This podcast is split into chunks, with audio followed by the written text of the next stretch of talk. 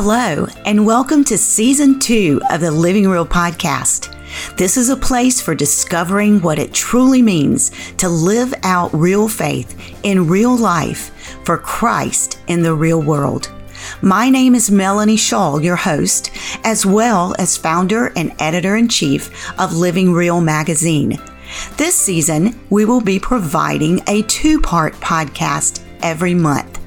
Part one will be opening God's Word together to grow as we deepen and strengthen the roots of our faith, to discover more about God and His character, and to pray for infusing what we learn into our everyday lives. Part two will be a conversation with a guest to encourage us along our faith walks to become more like Christ. I'm so excited about this season, and I hope you are. So, are you ready? Let's get started. Welcome to Season 2, Episode 3 of the Living Real podcast. As we open the Word of God together today, our focus will be on the word mercy, God's mercy towards us, His creation. When you think about the word mercy, what comes to mind? The word grace comes to my mind because mercy and grace usually go hand in hand. God's mercy and grace. Or the word love, like in this line from the timeless hymn, Great is Thy Faithfulness by Thomas Obadiah Chisholm. Join with all nature in manifold witness to Thy great faithfulness, mercy, and love. Mercy is frequently spoken alongside another of God's attributes, which makes it all the more powerful. The most quoted scripture using a form of the word mercy also comes to mind. It's from Lamentations 3 22 through 23. It reads Through the Lord's mercies we are not consumed, because his compassions fail not. They are new every morning. Great is your faithfulness. The author of the great hymn I quoted earlier states this truth of God's word as he says, Morning by morning, new mercies I see. All I have needed, thy hand hath provided. Great is thy faithfulness, Lord, unto thee. I was reading a devotional recently that expressed the mercy of God in a way I had never thought about before. The author was explaining how Christians should live with a resurrection mindset every day of our lives.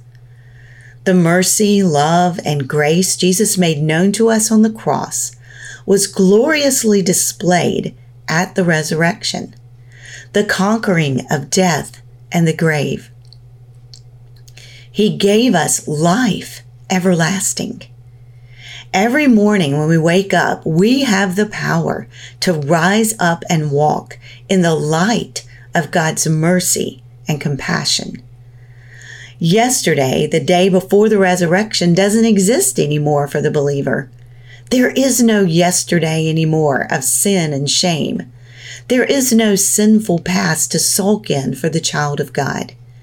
Every day is as if the resurrection of Jesus Christ just happened.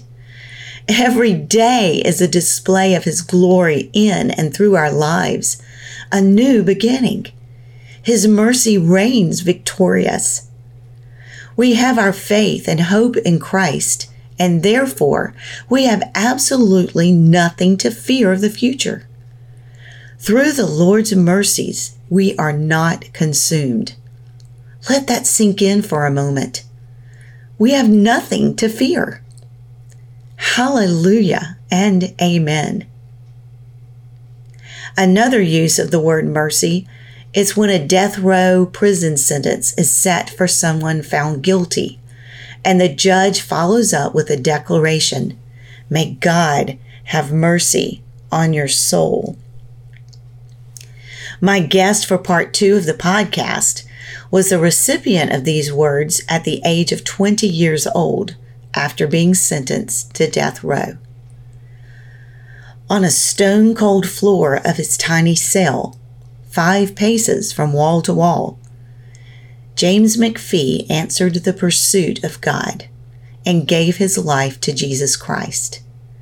That day, mercy spilled inside the prison walls and into the hardened walls of Jimmy's heart. In the years to follow, his death row sentence was miraculously removed and he was given a life sentence instead.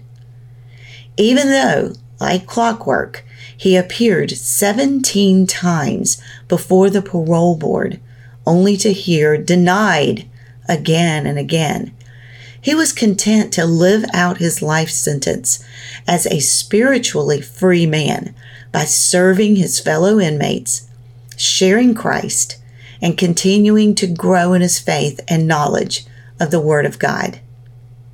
Many years later, on April 28, 2020, almost 45 years after being sentenced to death row, the prophetic words spoken by the judge would come full circle.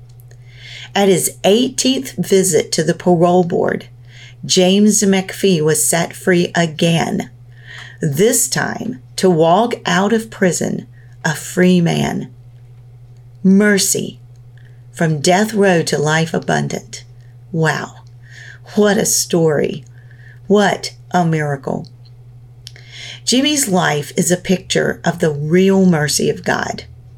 Just as God called his people to himself in 2 Chronicles 7:14, God extends mercy to anyone who will bow before him ask for forgiveness with a genuine spirit of repentance, humble themselves, seek his face, and turn from their wicked ways. The moment we do, he promises to do something miraculous when he says, Then will I hear from heaven, forgive their sin, and heal their land. Not only is land interpreted as a physical place on earth, but it can also mean our individual lives as well. God's miraculous doesn't always mean we will be removed from our physical circumstances, but it does mean we can be restored from the inside out. And that's real freedom. Will you pray with me? Dear Jesus, what a beautiful word, mercy. It's something we are so undeserving of but yet with infinite portions of love and grace, you pour compassion over us. Help us to grasp this concept as well as our in, our finite minds can to recognize that every morning your mercies are new, just as if we're the ones discovering the empty tomb for the first time and realizing you're alive your power that dwells within us through the Holy Spirit allows us to laugh in the face of fear and to live as if every day is resurrection day. What a relief to know that we have the joy of you, Lord, living inside of us every moment of every day. In the holy name of Jesus, I pray. Amen. Please stay tuned for part two Living Real with Jimmy McPhee.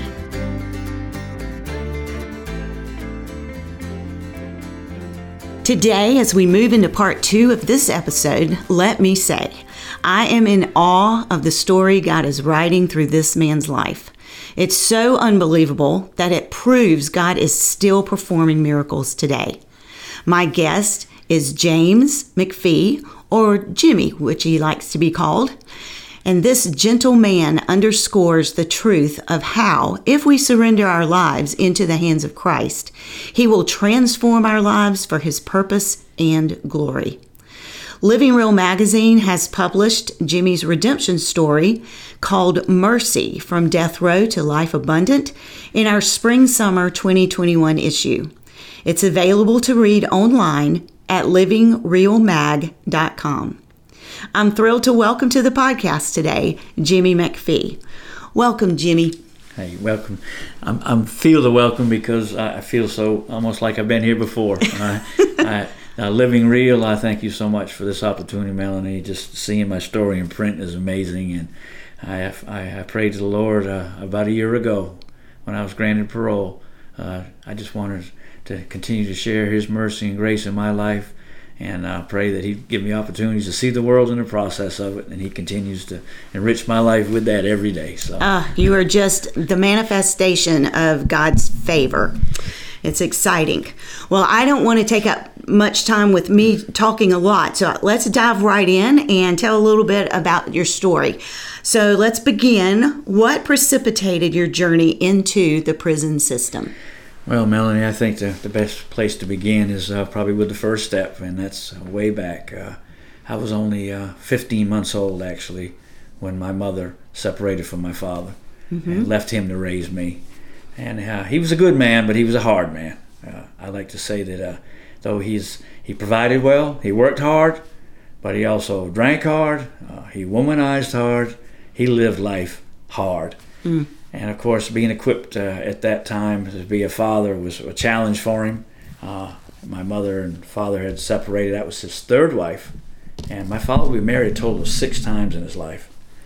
Wow. So I would have three more stepmothers uh, by the time of age 12. Mm. And in that time, I would, you know, I like to call my story voices and choices. The voice, first voice I heard was my dad's, not my mom's. So the absence of her voice, as well as the, the sometimes the loudness of his voice at night. I would hear uh, loud arguing, doors slamming, and sometimes in the morning someone would be gone. Sometimes it would be me scooped up in the middle of the night and carried somewhere else. And that instability and the failure to build long-term relationships with three different stepmothers, having lost, of course, my own, and as I got older to understand, and the feeling that I didn't matter much, Mm-hmm. And uh, at, by the age of 12, though, it was Dad and I back together. We called it bachelor's pad.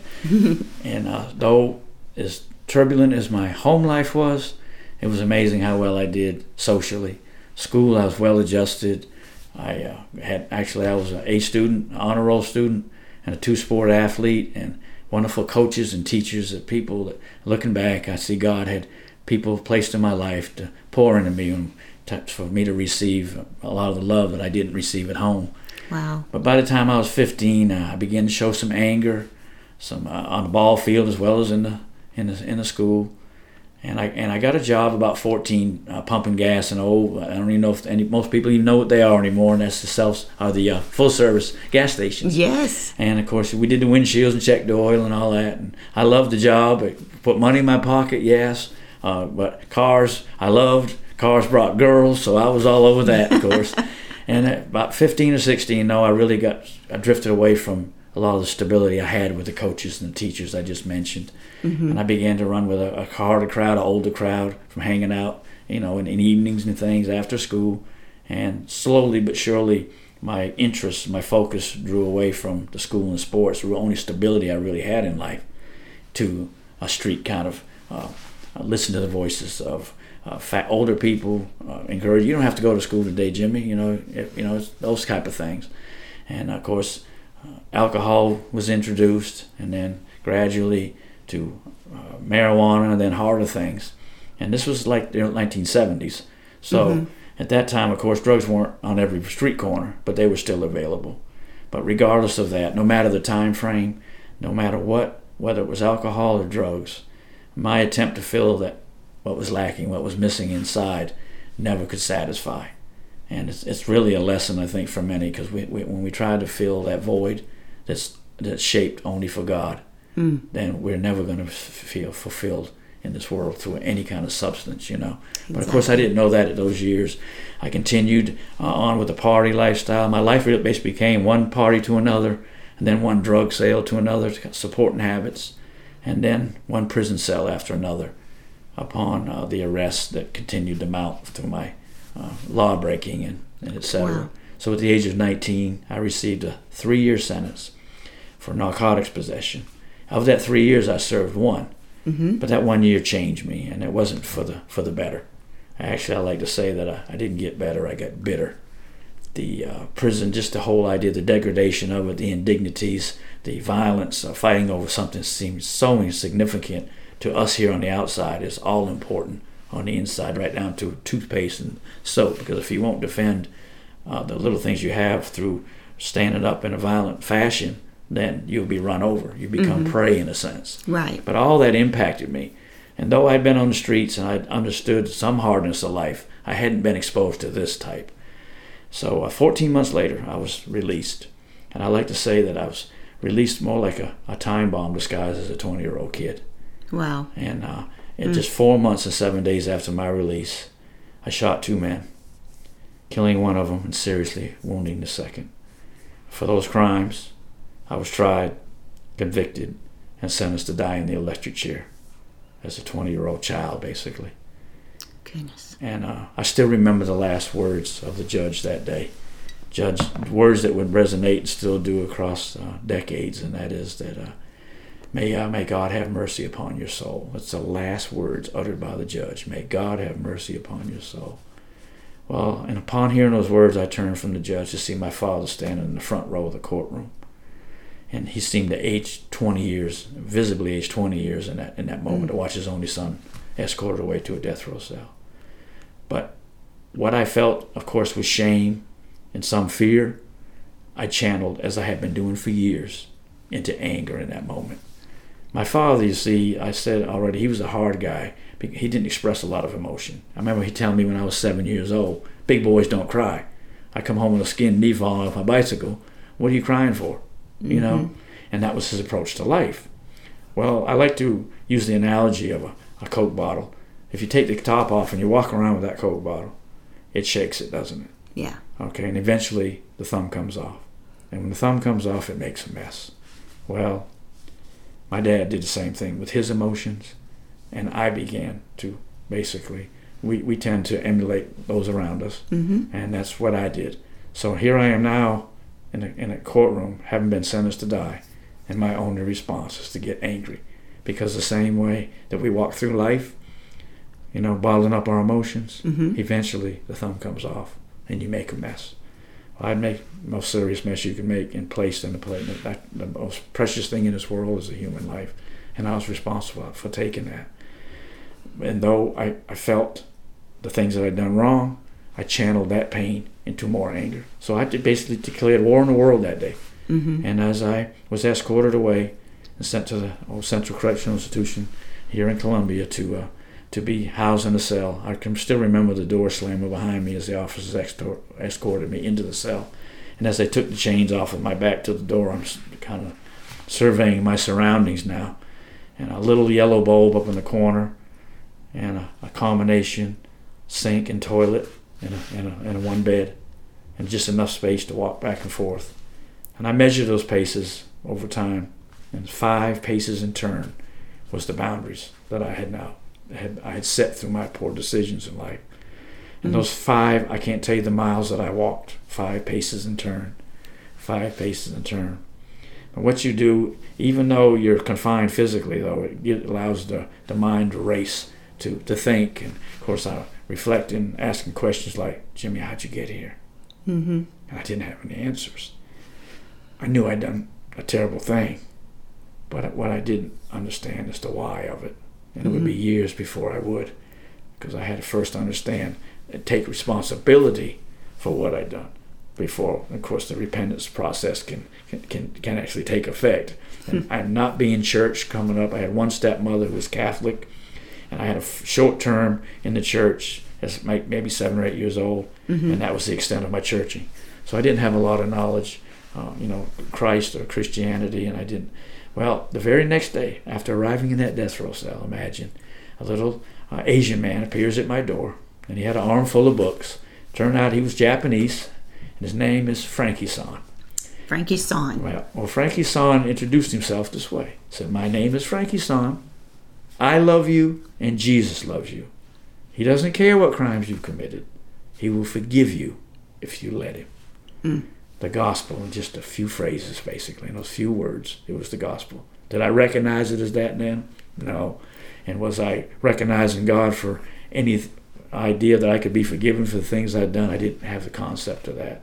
Not only that, I was so blinded by anger and rage and the hurt kind of once again manifest itself in that anger till I would, I would just push back away from any kind of uh, introductions to Jesus, you know. Mm-hmm. But he was a nice man, a kindly man. He had books, and I loved to read. I, have been a reader even as a youngster, and uh, uh, he gave me, you know, books and, and give me some odds and ends. I want to say it was like soap and toothpaste. Just a nice guy. Come to find out, he was the librarian for Central Correctional Institution, but he was also a volunteer.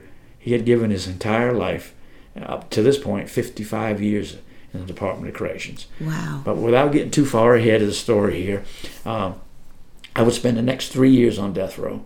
An angry kid, striking out at officers, picking fights with guys on death row with me, just bottling up, feel, feeling the fear and the anger. You know, the old timers would sit around and tell stories, like kind of like a small town. The old timers sit around like on the porch and tell stories. Well, in a prison, in this cell block, the, the bars are open, so you can hear the people pretty clear at nighttime when it's quieter, above you or below you or whatever. And they used to sit around and tell the story of how the electric chair got its name of Old Smoky. And it would be the poor contact points when they shaved your arms and legs to make solid contacts. And if they misfired when they actually uh, flipped the switch, it would burn the flesh, causing a smoke and a stench, you can imagine, rather than the current flowing through you. And so they would tell the story, yeah, old Smoky about to get another one, you know, really just not intentionally at me, but I'm the youngest on, the, on death row. I'm a 20 year old kid and I'd be a fool not to be scared. But I was a bigger fool for channeling it, not expressing it, and turning into more anger. And that's basically how my my life became. In the next three and a half years, I, I stayed there. I turned 21, 22, and 23 on death row.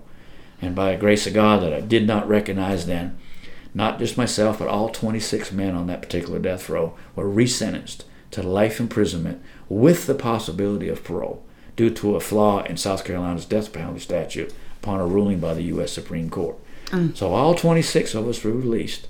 Now you would think, you, know, you probably say, well, this has got to be a story where, you know, he faces mortality and he's been blessed by God and released and he's given his life to God. No. Actually, the next 20 years I would spend as reckless, as aimless, and as lost in the darkness. In fact, the very same things that so I so abhorred my first prison sentence, I became. Mm. Taking advantage of people, uh, I became more violent. Uh, fighting became natural to me. I was trained a little bit in boxing as a kid. My dad had me in the ring a little bit so I could take care of myself. But unfortunately, that will become your persona almost as to what you way you want to be seen. Don't mess with me. You know what I mean? Right. And that don't mess with me kind of approach to life works well in an aggressive world. You know what I mean? And, Mm-hmm. and actually, anger works well in an aggressive world.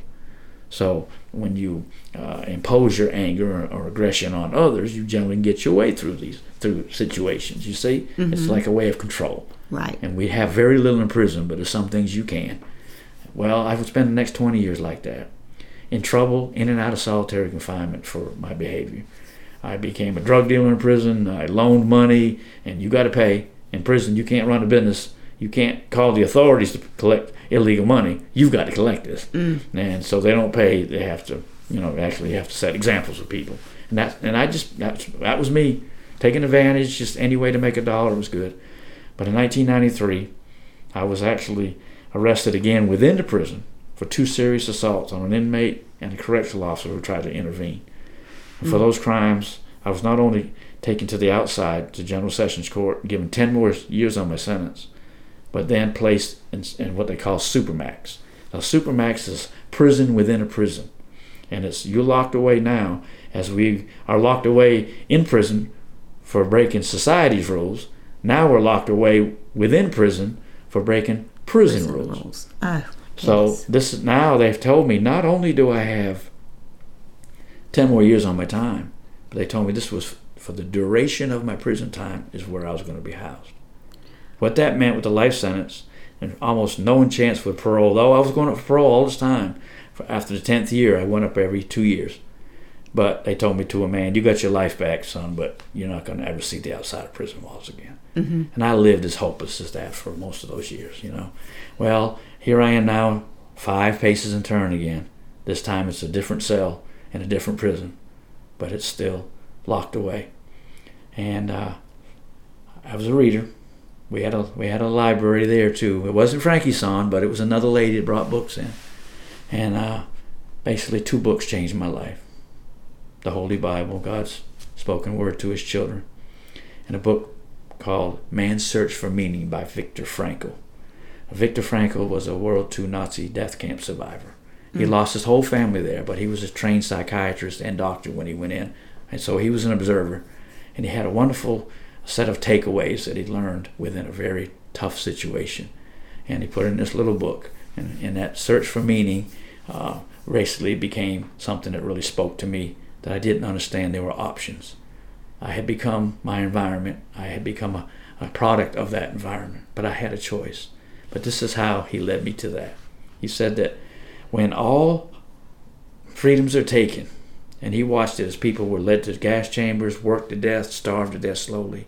There were always two type of people that he witnessed there. One would make take their very last and give it to another, even if it might be at the expense of their own life, to help extend another's life. The concept, of mm. course, of putting others first. Something very foreign to me, and especially in prison. Yes. But then there were the other type who uh, would wait until maybe you're too weak to mount a fight and then snatch what you had. Mm. To basically a savage or the saint that Jesus Christ says we are as believers. And it spoke to me. I can still remember sitting the book down and pacing the floor. I knew there was another way. I just didn't know what it was. I remembered Frankie San. Hmm. 20 years before, and I had known him off and on through the years, but it was superficial relationship. But I watched this guy, loving, caring guy, always doing good things for the prisoners. I wrote him a letter.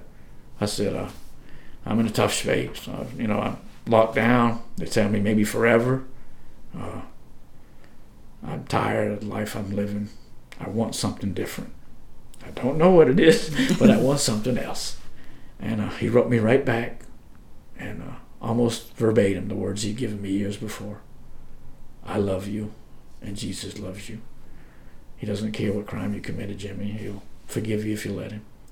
Give all your hopelessness, your brokenness, your loneliness, your anger. Drop it at the cross, and He will begin the healing. Hmm. Well, I received the letter, but I didn't receive, you know, the content real well because I got trust issues go back to a childhood. A mother who walked away, a father who was very distant, various people in and out of my life. And then the instability I did have, I walked away from that as a teenager, as I said. But uh, I remember pacing the floor one day and I finally, I said, uh, I can't do this. I sat down on a stone bunk. During the day, I would fold my little thin mattress up and fold it over, and I sat on the concrete to read and things. And uh, I remember uh, I started to confess. I didn't know how to pray. I just began to confess to the Lord. Sorry for the things I've done. For the life, most precious thing in this world is a human life, and I was responsible for that. Uh, just the various the pain I saw in my father, the emotional hurt I put on the family. Just I just continued, and as I continued to pour out, the tears poured out of me as well. And I remember it seemed like they were in proportion to releasing the pain. The, the tears flowed. And uh, I don't know how long it went on, but there was a puddle of water, I remember, when I got up afterwards. But I remember when the tears stopped and uh, I stopped confessing that for the first time in my life, I felt a peace I didn't even know existed. Hmm. I felt a peace in my soul for the first time. And I also knew, without a doubt, that I would never again be alone in this world. As sure as I was sitting on that concrete cold concrete, I knew that I'd never again be alone. And I understand now that I didn't understand then. Mm-hmm. Indwelling Holy Spirit, you know. Well, I spent the next five years in solitary confinement, reading, studying. I actually set up a, a disciplined routine for my life in that very cell. Wow. Because I understood that though I couldn't see tomorrow, I could do something today. And I began to read, study, take notes, began to write actually three different uh, books and now published things I wrote from that solitary cell years later. Writing down thoughts from 20, 25 years of prison, you know, and just I wanted to, I, I got I gained momentum in life by learning and growing, reading the Bible, but there was something that bothered me so much, and I didn't have a grasp of, of the faith. And I remember the word truth kept speaking to me, and I remember John eighteen thirty seven, where uh, he's uh, Jesus standing before Pontius Pilate, and he, and he said, I, "So you're you're you're a king then?" And they're going back and forth. And he says, "You say that I'm a king. I come into the world for this, to testify to the truth. And anyone who is of the truth listens to my voice." Of course, Pontius Pilate's response was, "What is truth?" Just like mine was, "What is mm-hmm. truth?" I kept digging. John 8, 31 and 32, of course, if you are truly my disciples, you abide in my word. Then you will know the truth, and the truth will set you free. I can't tell you that didn't resonate with me and my spiritual immaturity locked away in a solitary confinement cell. Freedom, please, you know, let me get some of that, you know. But I didn't understand. I wasn't looking for a physical key to the front door. Right. I was looking for that spiritual key, that love and that forgiveness of Jesus Christ opened up that rusty lock on my heart. And uh, over time, I began to understand. But the truth at last, and for the sake of brevity here, I like to use uh, the Matthew 28 version, where uh, Mary Magdalene and the other Mary go to the to the tomb to dress what they think is going to dress Jesus' body, and there's the angel sitting on the rock, and uh, so where's Jesus? And he says he's not here. He has risen just as he said he would. Billy Graham said they're the most powerful words ever uttered in mankind's history. Mm, that's for sure. Yes, For and sure. it really and it spoke to me in such a way because see, as he walked out of that tomb, I too, we too, can walk out of our personal tombs. Because see, I didn't have to be locked away in a physical prison for me to be imprisoned.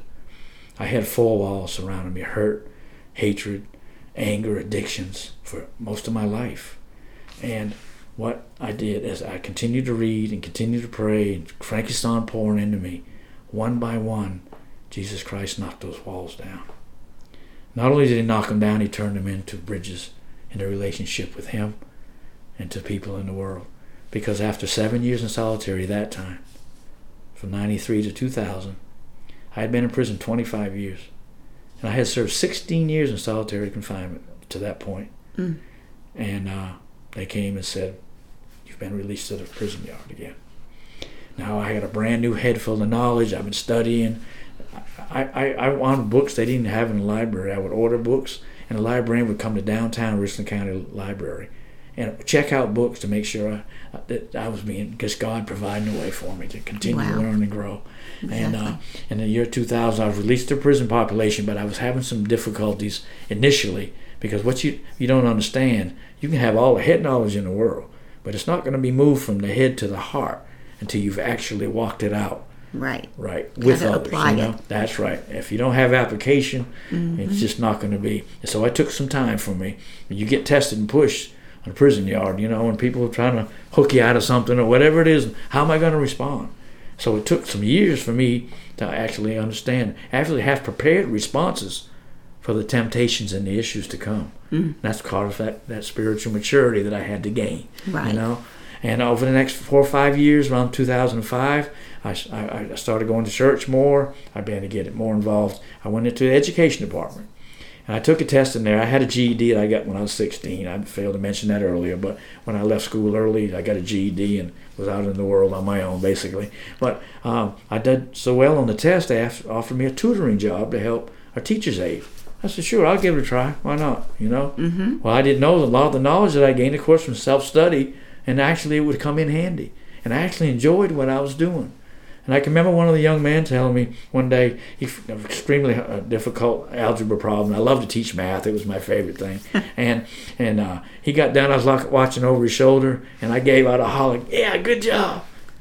He said, "Man, you must you get more excited about this stuff than I do." and I said, "You know, you might be right." Mm-hmm. And I knew then that God had me right where I was supposed to be. Exactly. What really strikes me up to this point is I keep having resonated in my mind is what the judge told you at the very beginning when you you were sentenced. Yes. May God have mercy on your soul. Did that judge? Wow, the prof- the prophetic words out of his or her mouth telling you um, you know, that may God have mercy on your soul, not thinking more than likely that you would ever be where you are today. But that just is amazing to me. It's just planted in my heart to know that those words were spoken and that that's exactly what God was going to do with your life. He was going to have mercy on your soul. So continue. And over and over. Uh, you know, when I look back over my life, you know, but you know that mercy, that voice that I heard in that courtroom that day, another voice. That's why my story is titled that because from the voices of the streets to the voice of the judge, the lack of a mother's voice or my father's voice, or, or the uh, the prison voices I listened to that drew me deeper into that darkness. And then here's Frankie San's voice now mm. speaking into me, guiding me, telling me just keep digging some when I was trying to find the answer to truth, you know. Right. And and I will look back over my life and it's wonderful because I like to say that you know the voices that we listen to determine our choices, and our choices determine our life. Mm. And so often we neglect to give the uh, proper credence to the voices we are that are surrounding us, or to the you know, the importance of them, what we're listening to. Right. Even to this day, what mm. websites are we listening to or looking at, or how are we fueling the mind every day? You know. Mm-hmm. But as the time went here, this uh, mercy would continue to unfold from release from lockup, release from death row, just surviving somehow at this point about 30 years in prison to where I am now, mm. and then uh, finding the value in being a tutor and a teacher. But what I discovered too is tutoring wasn't so much about the numbers when I taught math. It was about the relationship build, the yes. availability. Because you can have all ability in the world, but you must have availability to go with the ability. Yes. And and, and that's so important. And, and So being true. pouring into these guys, you can trust me. I'm going to be here for you. Some of the sessions would be all mentoring and no math. No math. yeah, but that was fine because mm-hmm. over time, that's how the trust was developed. Right. And and I be that's and that's how I became over the next year four, four or five years. They had a program, a rehabilitation program called character based units, and they were built on peer to peer mentors to mentoring teacher. We we taught each other. It was all peer to peer and peer to peer accountability.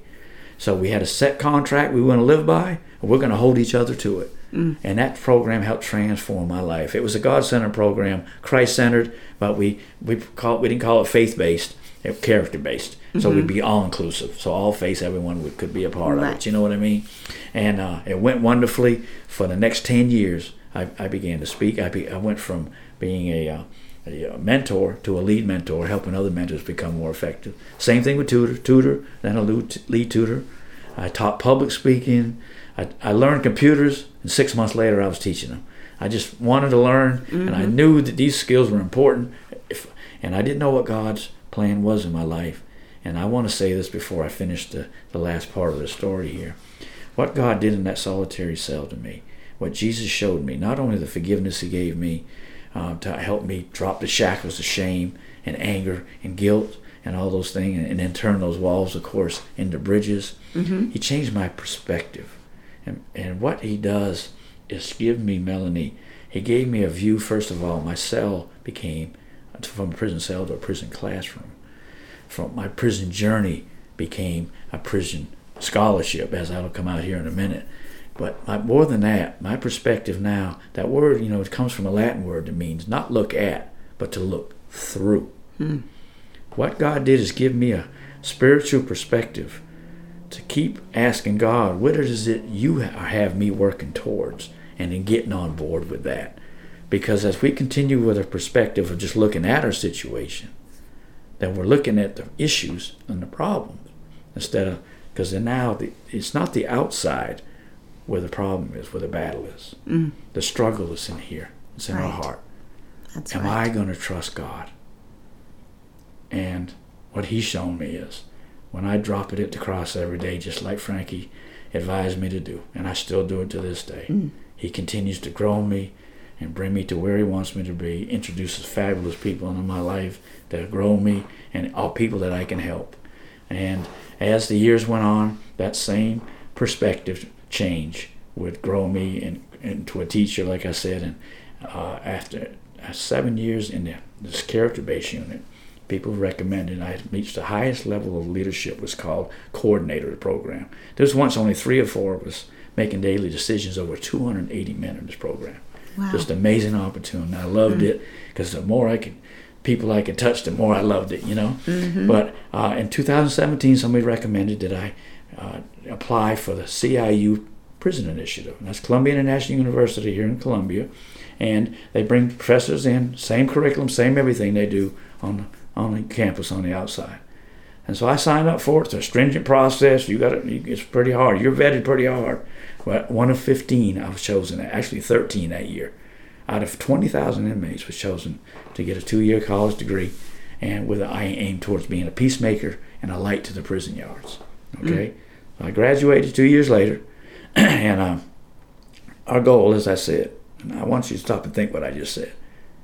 When I graduated that program, they told me I was to go out and be a peacemaker to the prison yards and be a light to the darkness.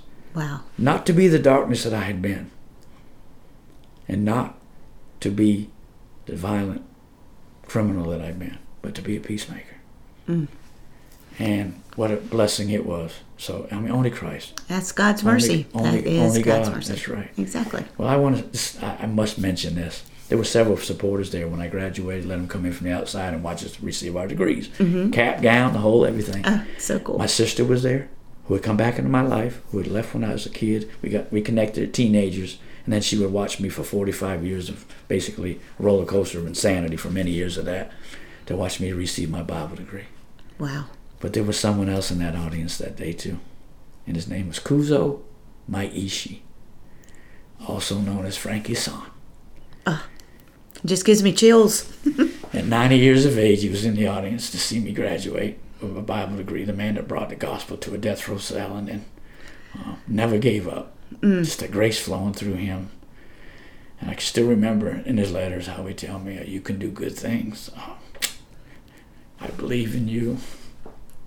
Just amazing. Oh, how God spoke to me through those people, through the various voices. You know. Yes, and just to a, a volunteer Yeah. for the prison who just spoke words of truth, simple words of truth that stuck with you. Well, see, the two primary elements that I needed most was love that I hadn't received as a child, and the hope Mm. that God has a plan and a purpose for each one of us in this world. That's right. And in those two, everything just seemed to to blossom, you know. And as uh, I was released from that program uh, and sent on my mission in December of 19. Three months later, I was scheduled for another parole hearing. And how many parole hearings had you this had? This would be my 18th 18 time before parole the parole hearings. 35 i've been in prison 45 years i spent 35 years of that going appearing before the parole board and uh, on march the 18th 2020 44 years 9 months and 20 days from the day that i was sentenced to die they said mr mcphee your parole has been granted Wow. Phew. yeah. And that very same night, I prayed to God, I will serve you the rest of my life and tell the world about the mercy that, that, that, that judge asked for 45 years ago. Mm. Just And all I want is please let me see the world I saw through books, magazines, and newspapers for, for all that time. You know what I mean? And, Exactly. and what a joyous ride it's been. It's been beautiful. Jumpstart program is one I'd like to speak to. They're a reentry program. Christ centered. bring volunteers in, some more volunteers, much like Frankie San did, as well as the Kairos program, another one. The Christian based programs that come in. I like to say that God hugs us through the people He puts in our life. Yes. And I've been hugged continually on the inside, and the same people continue to hug me today. So now I've been home three days short of a year. And what a, what a glorious year it's been. Uh, actually, 30 days after I was returned to society, I had COVID 19. So you know I had to go right quarantine. Quarantine. I said, I mean, me and God had a little talk about this one. I said, you know, I 45 years of quarantine's not enough. You know, you got to slap me with this one. A few more days. Just a few more days. But I had an approach to life that I adopted in prison. I asked myself, what are you doing while you're waiting? Life is about waiting, but prison is, is really em- em- emphasized. You know, you're waiting for your next parole hearing. You're waiting to get out of your cell in the morning. You're waiting because you're totally dependent on the captor's key. mm-hmm. So I said, what am I going to do while I'm waiting? I got quarantine time and I, I'm in the world again. I'm so happy. And I realized because I give my testimony a fair amount from CIU training, I hadn't written out my new one. I'm free, physically free. I've been spiritually free for years. So as I sat down on my trusty new Android and typed out my my story, I sent it to a friend who sent it to a friend of ours, and it's now I've turned into eight thousand different brochure or eight, so eight thousand brochures sent back into the prison system, because my goal was to be uh, develop a prison ministry, but that ministry now has even blossomed beyond that. I re- I reached to youth groups and to uh, gang task force in Greenville County, as an opportunity to reach the youth, the troubled youth, much as I had been that teenager, and also to, uh, of course, share my testimony with the world of God's grace and that mercy that Judge asked for all those years exactly. ago. So here I am today, mm. uh, traveling, crisscrossing the state. I just had to get a new car this week. I think I wore the other one out. I put 17,000 miles on it, and so I, I guess wow. a little over seven months just running up and down the highway. Right. God opening opportunities to do this. And That's of course, so I've appeared awesome. on the Unshackled a radio dramatization program. Yeah, I wanted uh, to mention that specifically because Jimmy doesn't tell his story um, live, it's dramatized as if he's telling his story. So if you want to go to unshackled.org and look for the story of um, Jimmy McPhee or James McPhee, it is very intriguing. It's, it's excellent. They did an excellent job telling your story. I also wanted to, real quick before we um, close out, to um, ask you so when you are released then from prison and you have been in there for 44 plus years, um, what do they do to help transition you from inside to outside? Unfortunately, the actual state doesn't have facilities for that. Uh, they have very minimal. Uh, they you know, they get you where you want to go with a bus ticket or something, mm-hmm. but you're pretty much left to your own uh-huh. except for programs like Jumpstart, which is a reentry program Christ Center train you on the inside through the Purpose Driven Life book by Rick Warren, mm-hmm. uh, de- developing your purpose. And I like to speak to that too because it's so important, uh, the element I took away from that program. But you know, when a person develops or understands their purpose, understands that God's put you here for all of us to make a difference, whether it's go and make disciples or whether it's just being a part of bringing all the prophet's promises into being. We all have a, a part, a hand in that. And when I understood that, I got up every morning, even within prison walls, motivated to make a difference in someone's life. Mm-hmm. But also brings, I wanted to work every day to bring honor and dignity to the life that I took, to my family, and of course to God Himself who have made all this happen, you know. Exactly. And I get up every morning and say, "What you got for me today, God? Let's do it," you know. And I'm so full of joy every day. Now, as I went, I developed a prison ministry on the Rock Ministries, and uh, the On the Rock is threefold. It's kind of how the name came about. Uh, the rock, of course, is Jesus Christ. Uh, we know that two, the second verse of 40th Psalm, my life verse, is He set my feet upon a rock and established my steps. And I love that whole idea. That's exactly what he's done. Got me mm-hmm. upright and got me running. And then, of course, that a prison cell block, the common area on the bottom floor, is called the rock area. Wow. And my ministry is to reach back to those guys. So my my ministry is on the Rock Ministries, but my my website is on the rock jimmy.org. On the rock jimmy.org. Right. So if you want to um, if you are interested in having Jimmy come speak for your event or at your church or for whatever, if you just want to get to know him, uh, you can contact him there at, Jim, at ontherockjimmy.org. And uh, I will say, he is, I feel like we've been friends for a long time. um, and I basically have just met him face to face. But um, what a story! What a redemption story! This is the personification of what God does to transform a life for His honor and for His glory. And thank you so much for being a part of the podcast today. And is there anything else you want to say? I'd like to cl- close with just a little bit more of my journey since I've been home. I'm three sure. days short of being home. Uh, for being, a year, being, yes. For one year, right? Okay, in January, I told you I formed a ministry. It's a 501c3. I've got a board of directors, you name it. It's On the Rock Ministries. In January, I was ordained as a minister. Many people talk about this guy needs to be ordained. He's been doing this 20 years, mm-hmm. way before he got here, and he's still continuing to do it. And then just a month later, I was hired as a corporate chaplain up in Landrum, South Carolina. to what basically I call it, I, I, I, told my boss, I feel like I need to be paying you mm-hmm. because my job description is to make friends. Wow. And to talk about Jesus. Exactly what God's purposed you to do. Yeah. Exactly. And, and just amazing. Uh, he's taking care of me now financially. Just continues. You know, we. You know, he's the Jehovah Jireh. And, you know, he's the provider. Exactly. And uh, he continues to enrich my life in so many ways. And it'll never be about the things.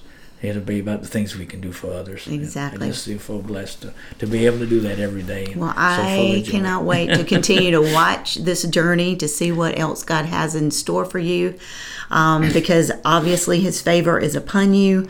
Um, and I would like before we um, end the podcast to pray for you, if that would be all right. Please. Okay. Heavenly Father, what a joy to experience your mercy, your grace, your forgiveness, your deep love for us through the power of the cross and through the Son, Jesus Christ. And Father, I just pray an extra measure of your grace now on Jimmy as you um, have orchestrated his freedom, not only spiritually now, Father, but also on the outside of the prison walls, to be able to continue to minister to those inside the prison walls as well as those outside. Father, what a joy it is to meet him, a privilege and an honor because he is your child.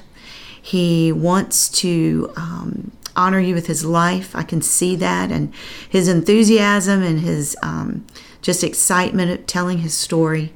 And I pray, Father, that you continue to bring opportunities for him to do that, to impact people's lives, to bring them to the foot of the cross, to receive Jesus Christ as their Lord and Savior, and to further your story with our stories. Lord, we love you. We give you praise and honor and glory in what you already have done and in what you are going to do.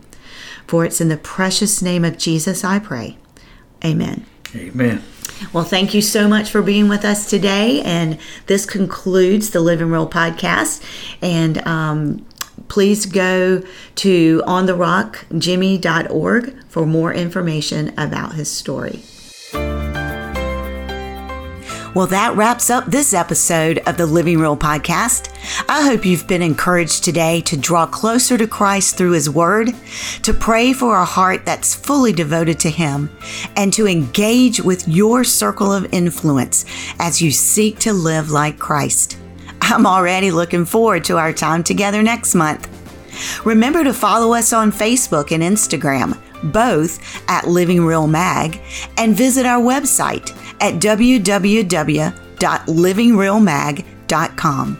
Until next time, we are in your corner, cheering you on to live real for Jesus' sake.